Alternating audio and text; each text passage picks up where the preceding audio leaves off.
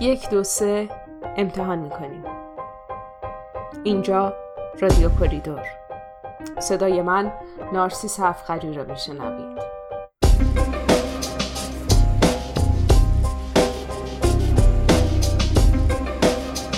سلام. امیدوارم سالم باشید یا اگر خدایی نخواسته بیماری دارید در مسیر بهبود باشید. برنامه این هفته بود. و عوامل عفونی موثر در ابتلا به سرطان اختصاص دادیم. عوامل عفونی که می‌تونن منجر به سرطان بشن به سه دسته ویروس ها، باکتری ها و انگل ها تقسیم میشن. ویروس پاپیلومای انسانی یا HPV از طریق تماس پوستی و جنسی محافظت نشده با فرد آلوده منتقل میشه. ویروس HPV انواع مختلفی داره بعضی انواعش خطرناک نیستند و باعث ایجاد تبخال در بخشهای مختلف بدن میشن. اما برخی از انواع HPV با ابتلا به سرطان دهانی رحم، رحم، بخش خارجی دستگاه تناسلی زنان، آلت تناسلی مردانه، مقعد و همچنین سرطانهای دهان، گلو، سر و گردن مرتبطند. نکته مهم در این رابطه این که وجود سایر عوامل خطر مثل سیگار کشیدن و مصرف نوشیدنی های الکلی می‌تونه شانس ابتلای افراد به این انواع سرطان بر اثر HPV رو بیشتر بکنه. به زبان دیگه سایر عوامل خطر می‌تونن محرک ایجاد سرطان بر اثر HPV باشن. در نتیجه اگر مبتلا به HPV هستید بهتره که از سایر عوامل خطر مثل سیگار کشیدن و مصرف نوشیدنی های الکلی اجتناب بکنید. علائم ظاهری HPV شامل ایجاد برآمدگی های کوچیک و بزرگ یا به اصطلاح زگیل بر روی ناحیه تناسلیه. ولی همه مبتلایان به HPV این علائم ظاهری رو ندارن و تماس جنسی محافظت نشده با این افراد هم می‌تونه باعث انتقال HPV به شما بشه. برداشت زگیل های تناسلی عمدتا از طریق روش های انجمادی و یا استفاده از لیزر انجام میشه. ولی برداشت زگیل به این معنی نیست که شما دیگه به HPV مبتلا نیستید. استفاده از کاندوم هم نمی‌تونه به طور کامل از ابتلا به HPV پیشگیری کنه. به منظور پیشگیری کامل از HPV لازمه که واکسیناسیون انجام بدید. تزریق واکسن گاردوسیل به تمام زنان و مردان در سن 9 تا 26 سال و خصوصا قبل از داشتن هر گونه رابطه جنسی توصیه میشه. چون واکسن فقط از ابتلا پیشگیری می‌کنه اگر فرد به ویروس آلوده شده باشه تزریق واکسن نمی‌تونه کمکی به درمانش بکنه. اگر سنتون بالای 26 ساله ولی هنوز رابطه جنسی رو تجربه نکردید می‌تونید حتما با پزشکتون مشورت بکنید و واکسن رو تزریق بکنید. اگر هم رابطه جنسی رو شروع کردید باز هم می‌تونید در رابطه با نوع واکسن و تاثیر گذاریش در سن و شرایطتون با پزشکتون مشورت کنید. تزریق واکسن گاردوسیل خانم ها را از انجام پاپسمیر بی نیاز نمی‌کنه. یادتون باشه که انجام پاپسمیر در خانم هایی که رابطه جنسی رو شروع کردن از سن 21 تا 69 سالگی و بر اساس نتیجه آزمایش های قبلی هر یک تا سه سال یک بار توصیه میشه. ابتلا به ویروس اپشتین باره یا EBV که عامل بیماری مونونوکلوز عفونیه با افزایش احتمال ابتلا به سرطان بینی، گلو، حنجره، لنفوم معده، لنفوم هوچکین و لنفوم برکیت در ارتباطه. این ویروس عمدتا از طریق بزاق و ترشحات دهان حین سرفه کردن و بوسیدن منتقل میشه و اصطلاحا هم بهش بیماری kissing disease میگن. علائم بیماری معمولا چهار تا 6 هفته بعد از ابتلا به EBV بروز پیدا می‌کنه.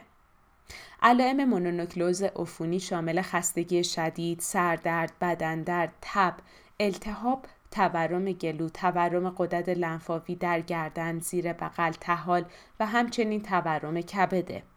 خیلی ها در زمان کودکی به EBV آلوده میشن. و ابتلا به EBV در دوران کودکی عمدتا علامت خاصی ایجاد نمی‌کنه. اما علائم ابتلا در نوجوانان و بزرگسالان دو تا چهار هفته و حتی در برخی موارد تا ماها ادامه داره. تنها راه درمان بیماری هم استراحت، نوشیدن مایعات کافی و استفاده از تبرها و داروهای مسکنه. آنتیبیوتیک ها به هیچ عنوان روی این بیماری تاثیرگذار نیستن. پس از مصرف خودسرانشون خودداری کنید. EBV واکسن نداره و به منظور پیشگیری هم لازمه که از بوسیدن و یا تماس با بزاق افراد بیمار خودداری کنید. ویروس هپاتیت B، HBV و ویروس هپاتیت C HCV با ابتلا به عفونت‌های کبدی مزمن و افزایش خطر ابتلا به سرطان کبد مرتبطه. ویروس HPV و HCV از طریق رابطه جنسی با فرد آلوده، فراورده های خونی و استفاده از سوزن مشترک منتقل میشن. علائم و نشانه های هپاتیت بی معمولا سه ماه بعد از آلوده شدن به ویروس ظاهر میشه. این علائم شامل دلدرد، ادرار تیره، تب، درد مفاصل و ماهیچه، تهوع استفراغ، خستگی و زردی پوسته. ولی آلودگی به ویروس هپاتیت C عمدتا علامتی نداره. بنابراین راه پیشگیری از این ویروس ها تزریق واکسنه. ویروس تبخال انسانی نوع 8 یا HHV 8 که بهش ویروس تبخال سارکوم کاپوسی هم گفته میشه با نوعی از سرطان به اسم سارکوم کاپوسی در ارتباطه. سارکوم کاپوسی نوعی سرطان نادر در عروق خونیه. در اغلب افراد ویروس HHV8 تنها در شرایطی منجر به سارکوم کاپوسی میشه که سیستم ایمنی تضعیف شده باشه. مثلا در شرایطی که فرد مبتلا به ویروس HIV شده و یا اینکه داروهای سرکوب کننده ایمنی رو پس از دریافت عضو پیوندی مصرف می‌کنه.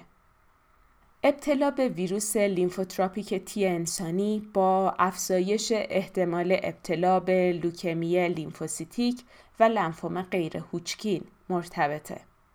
در افراد مبتلا به HIV و بیماری ایدز شاهد ابتلا به سرطان رحم، سارکوم کاپوسی و لنفوم هستیم. ویروس می‌تونه از شخصی به شخص دیگه منتقل بشه. اما آلودگی ویروسی تنها عامل ابتلا به سرطان نیست. سیستم ایمنی ضعیف شده، ابتلا به انواع عفونت ها و همچنین وجود عوامل خطر دیگه مثل سیگار کشیدن می‌تونه باعث بشه که سرطان به سرعت در بدن ایجاد بشه و پخش بشه. ابتلا به برخی از انواع باکتری ها هم می‌تونه باعث ابتلا به سرطان بشه. در برنامه های قبلی از هلیکوباکتر پیلوری اسم بردیم. ابتلا به هلیکوباکتر پیلوری یکی از عوامل مرتبط با ابتلا به سرطان معده است. ابتلای طولانی مدت به این باکتری باعث آسیب به لایه های داخلی معده و پیدایش زخم معده میشه و خطر ابتلا به سرطان معده رو در طولانی مدت زیاد می‌کنه. باکتری از راه بزاق و مدفوع از یک فرد به فرد دیگه منتقل میشه و ابتلا بهش خیلی در جهان شایعه ولی راه درمانش هم ساده است. علائم ابتلا به هلیکوباکتر شامل درد، سوزش معده، عدم حس گرسنگی، تهوع استفراغ و کاهش وزنه. در صورت تجربه این علائم حتما به پزشک مراجعه کنید و از مصرف خودسرانه دارو خودداری کنید.